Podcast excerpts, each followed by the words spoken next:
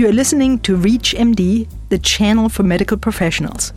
Hi, this is Dr. Vera Bittner, President of the National Lipid Association. I'd like to welcome you to Lipid Luminations, hosted by Dr. Alan Brown and presented by the National Lipid Association. Today I have the great pleasure of talking with Dr. Keith Ferdinand. Keith is a clinical professor at Emory University Division of Cardiology and also the Chief Science Officer for the Association of Black Cardiologists. He has published multiple articles on the treatment of hypertension in African American patients as well as in dealing with the metabolic syndrome. So I'm very excited to talk to him today about how metabolic syndrome may present differently in the African American population and how we might adjust our therapies to make the appropriate risk assessment and also the appropriate treatments. So, Keith, thank you very much and welcome to Lipid Luminations. My pleasure, Alan.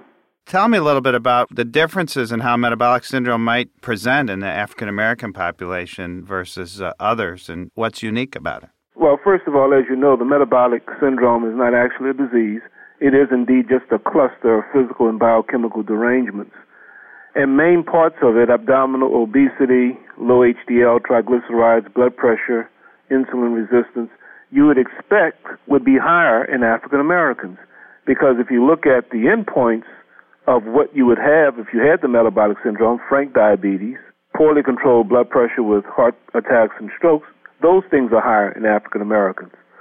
But lo and behold, on some of the reported NHANES data, and there's an excellent paper by Dr. Ford, it was published in JAMA in 2002, the prevalence of the metabolic syndrome using the NCEP criteria is actually lower in African Americans than Mexican Americans and in African American men, it's only 16% versus when white men it's 25%. African American females only 26% versus white females it's about 23%, not much difference. So here's a conundrum. Diabetes is higher, first heart attack and coronary heart disease mortality is higher, end-stage renal disease is higher, hypertension and strokes and progression to heart failure is higher, but metabolic syndrome rates are not higher. That's the conundrum. So, what do you think about that? Do you think that maybe this clustering around insulin resistance that we call the metabolic syndrome in other populations is a different kind of a genetic predisposition in the African Americans? Well, I think genes does play a part of it. As you know, human beings are all basically the same. We're 99.9% the same. But there may be some nuances, for instance, in lipoprotein lipase that affects triglyceride levels it appears that even if you look at people who are insulin resistant or have obesity, especially black females where you have a higher rate of overweight and obesity, the triglyceride levels are quite low. So if one of the three out of the five that you need to get to make that diagnosis of metabolic syndrome is totally taken out, and that's elevated triglycerides, lo and behold, you've missed the opportunity to detect someone at risk. Another one of the criteria is an elevated HDL. And I know, Alan, you've done thousands of lipid profile in African Americans, and you often see people who have disease, obesity, hypertension. Some of them may even had a heart attack, and their HDLs are in the 50s and 60s. And it appears that hepatic lipase levels may be a little different. Now, that might be changing because HDL can be environmentally affected.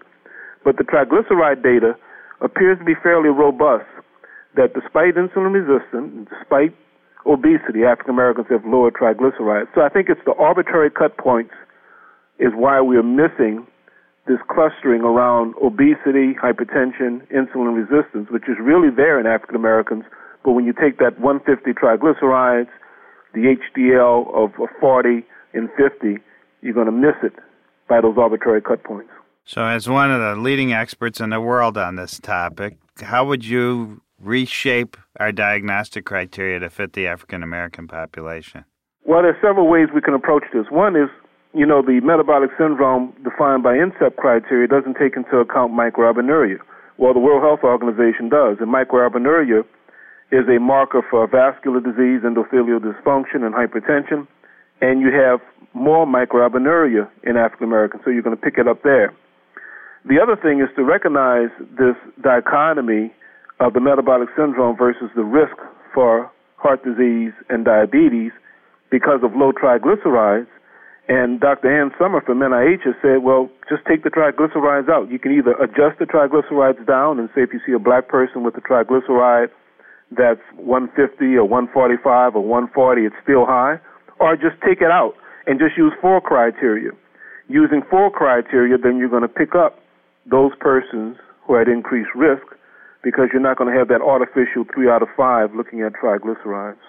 So let me ask you something else, Keith, and it occurs to me as I listen to this. You know, we say that one of the great things about having the so called metabolic syndrome, as it's classically described, is that those patients who have this cluster of different risk factors respond phenomenally to lifestyle. A 7 to 10% reduction in weight translates into big improvements in their glucoses, their blood pressure, their lipids, etc. Now, is this also true in the African American population? Are they exquisitely sensitive to lifestyle modification? And if so, what, what should they do? Sure, absolutely. There are two. One is the diabetes prevention program. There were significant African Americans in that program, and they did appear to respond to the increased activity level and controlled diet with weight loss in terms of protecting against progression of diabetes.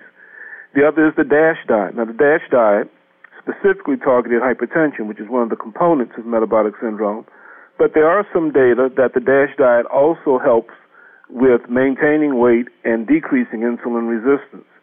So exercise, more fruits and vegetables, avoiding refined carbohydrates helps everybody, regardless of race or ethnicity. I think we have to recognize that the metabolic syndrome is identifying a syndrome. It's not identifying a disease. So if you have a blood pressure that's 180 out of 110, and I know in the Chicago area you'll see a lot of people end-stage renal disease, heart failure, and the main reason was poorly controlled hypertension. Those patients are at increased risk even if they don't meet that magic 3 out of 5. So we can't get hung up with checking off the box on the NCEP ATP3 guidelines and tell a person who's sitting in front of you with severe hypertension, obesity, glucose intolerance, but their triglycerides are okay and their HDL is 50, tell them, well, you know, you look like these patients I call metabolic syndrome, but you don't have the diagnosis. That just doesn't make sense. So, if I got you right, you said if you really want to be a techno geek and you want to add up risk factors to determine whether you have metabolic syndrome, it might be better in African Americans to forget the triglycerides and any four of the other diagnostic criteria rather than any three. Yeah, you're going to pick up more.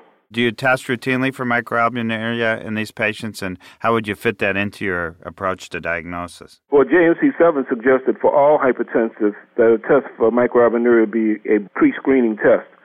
So I would suggest that anyone who you suspect with metabolic syndrome to test for microalbuminuria. And if you look at the World Health Organization criteria, once those things are positive, because microalbuminuria is one of the two things that you can add to the traditional NCEP criteria along with insulin resistance, then you're going to pick up more patients doing that. So 40%, 50% of people who are 40 or 50 have hypertension. In African American community, by the time you're 60, it's a 70% chance you have hypertension. If you're obese, there's an increased risk of hypertension. If you have glucose intolerance, there's an increased risk of hypertension. So you have a lot of reasons to get a microalbuminuria screening in these patients. And if it's positive, even if the triglycerides are low and HDL is okay, I would say they have metabolic syndrome using different criteria. If you're just joining us, you're listening to Lipid Illuminations on ReachMD XM160. I'm Dr. Alan Brown, your host, and our guest today is Dr. Keith Ferdinand. We're discussing assessment of metabolic syndrome in the African American population. So, Keith, uh, with that fascinating introduction, what specific guidelines for treatment are there that might relate specifically to African Americans?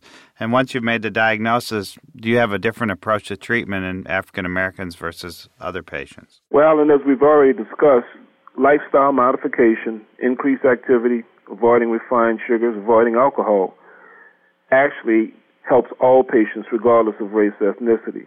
Now, when you get to the, each of the individual risk factors, there may be some nuances in treating African Americans. Even within the metabolic syndrome, the primary goal of therapy is still the LDLC, the low density lipoprotein cholesterol. If you're going to target those patients, there are several things you need to know about statins in African Americans. One is don't get a baseline CPK, or if you get it, recognize that it may be a little bit higher in African American men and women, especially African American men. And if you get it and you don't get it at baseline, but you get it because the person has some vague symptoms, you should then recognize that you may overdiagnose myopathy based on an increase in CK because you may not have seen it at baseline. The other thing is that there's some small data set comparing whites and blacks that suggest there may be some differences in how they respond to statins with lesser response to statins in blacks versus whites. Now, I did a trial looking at rosuvastatin and atorvastatin in over 600 African Americans, and we did see lowering of the LDL as expected, but it wasn't at the same rate that you would see in the white population. Again, we don't know whether this is genetics. If you eat a respectable, healthy diet, you can lower LDL-C about 5 to 6 percent. Even within the clinical trial, African Americans may not modify their diet as much, so maybe they blunt some of the effects of statins. But I think a clinician really should be aware of that, that there are some data that suggest that there may be some nuances in how they respond to statins. In terms of hypertension, as you know, the JNC6 and the JNC7 both have suggested everybody should be on a thiazide type diuretic unless contraindicated. Well, the thing that's always bothered physicians who deal with metabolic diseases, endocrinologists, cardiologists, is that there is really a new onset diabetes that's been described with thiazide type diuretics. Now, what the thiazide people will tell you is that within ALLHAT, it didn't make a difference whether you had metabolic syndrome or whether you had diabetes and you were placed on chlorthalidone, you still did just as well. And in the black cohort, you did better on chlorthalidone, even with metabolic syndrome and diabetes in terms of cardiovascular events, than lisinopril. Here's what Paul Harvey used to call the rest of the story. We now have data that if you are adding to an ACE inhibitor a long-acting calcium channel blocker like amlodipine versus a thiazide diuretic, you can get similar blood pressure.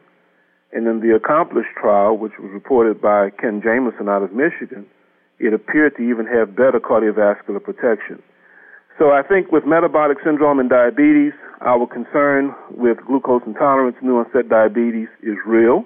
I don't think that it contraindicates the use of a thiazide, but we now have outcome data that an alternative, if you're going to have a RAS blocking agent, specifically an ACE inhibitor, an alternative is a long acting calcium channel blocker added to the ACE inhibitor. You don't have to use a thiazide. Now, I don't know what JNC 8 is going to be. I was one of the chairs of JNC 6. I was on JNC 7. I'm not on JNC 8. So I'm not saying that this is going to be a change in guidelines, but we do have evidence that you can put these patients not only on an ACE or an ARB if they can't tolerate an ACE, but a long acting dihydropyridine calcium channel blocker in combination. So, if you were going to give advice to the average physician out there dealing with prevention and you wanted to give them the 30 second snippet about here's the things that we should be thinking about when we have an African American patient coming in for preventative therapy versus a, a white patient, what would the summary be of the issues? First thing is don't get hung up on checking off boxes to make a diagnosis of metabolic syndrome. The triglyceride level difference appears to be real. It's been reproduced in multiple studies.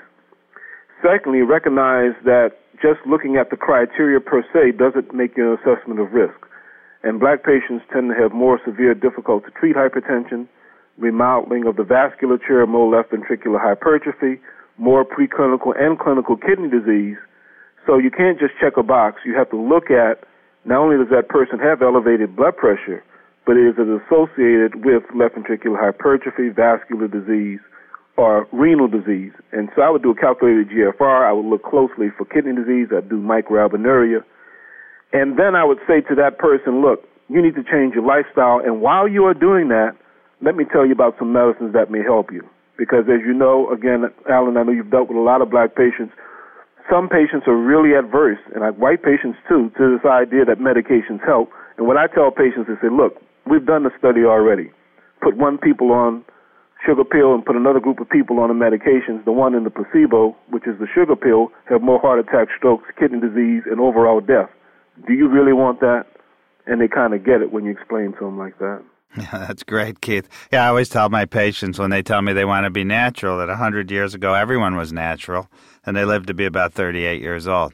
So it's not all it's cracked up to be sometimes. We've been talking with our guest, Dr. Keith Ferdinand, discussing the assessment of metabolic syndrome as well as the treatment in African Americans. Keith, thank you very much for joining us. It's my pleasure. Thank you for listening to Lipid Luminations presented by the National Lipid Association. For more information, visit www.lipid.org.